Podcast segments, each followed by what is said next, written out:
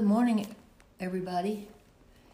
Today is November the 18th, 2021. It's amazing we're coming up on the end of another year.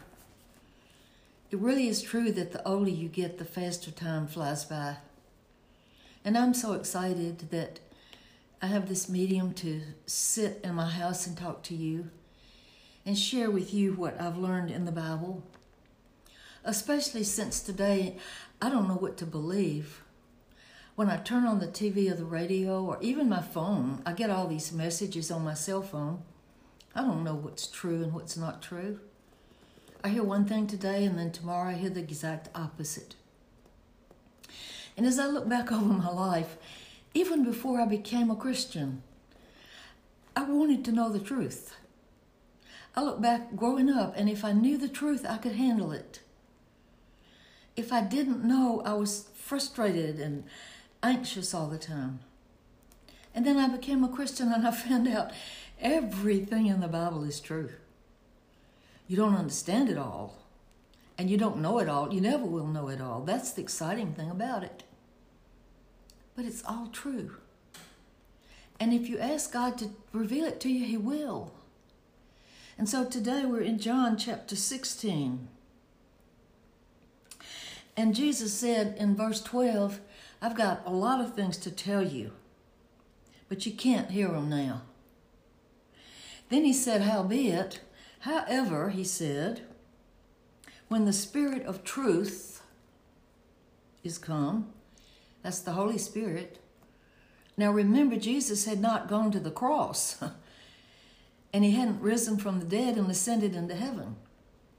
And when he ascended into heaven, he sent the Holy Spirit to indwell us, to live in us. And he tells us here what he's going to do. He will guide you into all truth. That's his job. And it's interesting if you read the Bible and you don't understand something, you pray and you say, Lord, help me to understand that. I just don't get it.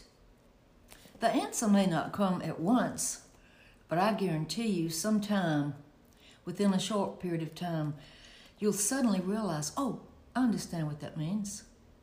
You see, that's the job of the Holy Spirit. He shall not speak of himself, but whatsoever he shall hear, that shall he speak, and he will show you things to come. Isn't that exciting? You see, the Holy Spirit never talks about himself, it's always Jesus Christ. And he reveals to us truth. Then Jesus is speaking, and he said, He shall glorify me, for he will receive of mine, show it unto you. I'll tell him the truth, and he'll show you. That's the way it works. And that's why it's important for you to trust the Holy Spirit. And again, I say it's interesting that Jesus Christ is our Lord and Savior. Now, many people are delighted and thrilled that He's their Lord, I mean, Savior, but they don't want Him as their Lord. No, thank you. I'll run my own life, I'll do my own thing. But thank you for forgiving my sins. Well, good luck. Because you see, you may be saved, but you're on your own. And in the world today, I just don't want to be on my own because everything's too uncertain. And when I realize that God knows everything, knows my afternoon, He knows my night and my tomorrow, and therefore I can trust Him with it. It's a scary thing to be on your own. When my husband died, I was for the first time in my life, I was on my own. I was 82 years old. 80. Sam was 82 when he died. It's almost 10 years ago. And I had never lived alone in my life. I left home and went to college with a roommate. I came to Birmingham, Alabama with a roommate and taught school. I met Sam and married him. He's been my roommate ever since. And it was a scary thing to be alone. And then I realized that I am not alone.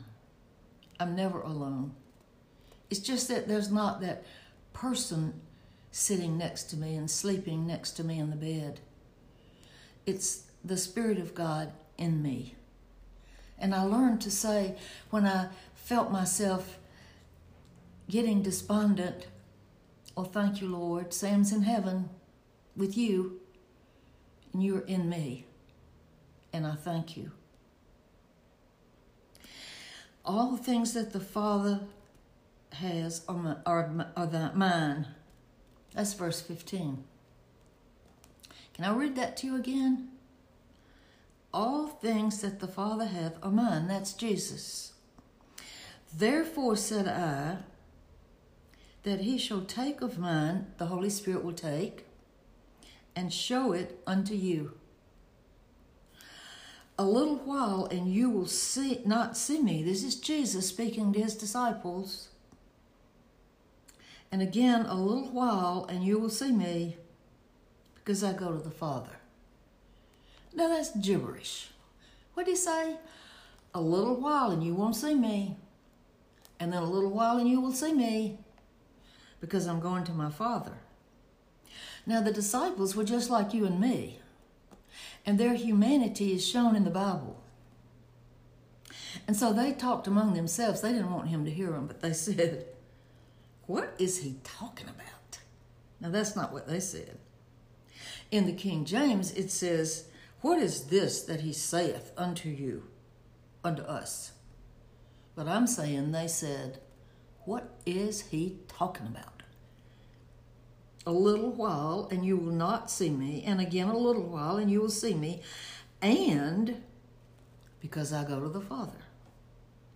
They said, What is this that he says a little while? What does he mean, a little while? We just don't know what he's talking about. Now, Jesus knew that they were desirous to ask him. You see, don't be fooled. Jesus knows your heart. He knows your desires and your needs. He knows what you're thinking. I forget that. I don't have to pray for Him to know what's inside of me. He sees it, and He saw what was in them. And so He said, Do you inquire among yourselves of, of what I said a little while, and you shall not see me, and again a little while, and you'll see me? Is that what y'all are talking about? And then, verily, verily, I say unto you, remember, verily, verily means this is important. Listen up. You will weep and lament. The world shall rejoice. You will be sorrowful, but your sorrow will be turned into joy. He's talking about the crucifixion. And he's saying, You will see it, and you will see me beaten beyond recognition, and you will see me nailed to a cross. And you will see me cry out. And you'll see me give up the ghost. You see, they didn't kill Jesus, he was eternal. But he volunteered his life and he gave it up. And he said, You'll see me. You'll be sorry, but the world will be glad I'm gone because you see, they hated him. And he said, Soon your sorrow will be turned into joy. When was their sorrow turned into joy? When the resurrection occurred and he walked with them and talked with them, and they saw that he was alive. And then he compared what he was talking about to an illustration. I love all of his illustrations. You see, they're internationally understood. We complicate things because we're highly educated. But I taught people that had no education in the in Asia. And I found then that all these illustrations everybody knows. He compared it to a woman giving birth.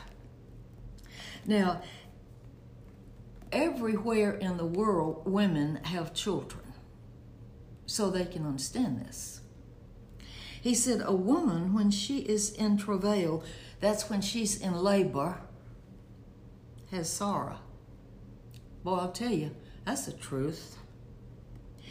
because her hour is come. But as soon as she is delivered of the child, she remembereth no more the anguish for joy that a man is born into the world. I would like to bear witness of that. I have three children, and it's incredible that the pain of childbirth disappears from your heart and mind when you hold that baby in your arms. And the pain and sorrow that you labored to produce doesn't exist anymore.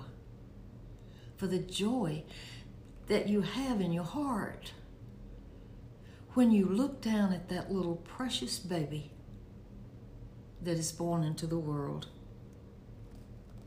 And Jesus said, And you now, therefore, have sorrow. But I will see you again, and your heart shall rejoice, and your joy no man can take from you. Isn't that incredible? They saw all the horror and nightmare of the crucifixion. And he was telling them one day, your sorrow is going to be gone. And you're going to rejoice. And no man can ever take the joy away from you. Now, we didn't have to go through the agony of being present at the crucifixion. But I remember that day like it was yesterday when Jesus Christ came into my life. I don't know, I didn't have the knowledge, but the joy that was in me was incredible. I didn't know where it came from. And you know, no man can take that away from me. I've had sorrow and disappointments and heartaches. I've had devastating things happen to me over these years. But the joy remained. It was always there. And I used to tell people before I had devastating heartache, I believe that you can have tears in your eyes and joy in your heart. And I've experienced that in several different occasions. And no matter what's taken away from me on earth, the joy is mine and it remains. What good news! He said, In that day you will ask me nothing. Verily, verily, I say unto you, whatsoever you shall ask the Father in my name, he will give it to you. Whatsoever you ask in the Father's name, he will give it to you. Hitherto have you asked nothing in my name. Ask, and you will receive, that your joy may be full. These things have I spoken unto you in Proverbs. But the time is coming when I shall speak to you no more in Proverbs, but I will show you plainly of the Father. At that day you will ask in my name, and I say not unto you that I will pray the Father for you. For the Father himself loves you, because you have loved me and have believed that I came from God. Do you realize what that says? God loves us because we love his son. And isn't that true in life? Have you ever met your child's best friend? And they say, We love your child so much you automatically love them. And that's because we're made in the image of God. And there's so much that happens to us that reveals how God feels about us. He said, I came from the Father and am come into the world again. I will leave the world and go to my Father. Jesus said it all in this chapter. I'm here, I'm leaving, I'm going to send the Holy Spirit who will be with you forever. But I will be back. So we look for the rapture. As the world gets darker, the light of God's word shines brighter, and we can live with joy unspeakable and great hope in the truth of God's word. God bless you. Have a wonderful Thanksgiving, and thank you again for listening.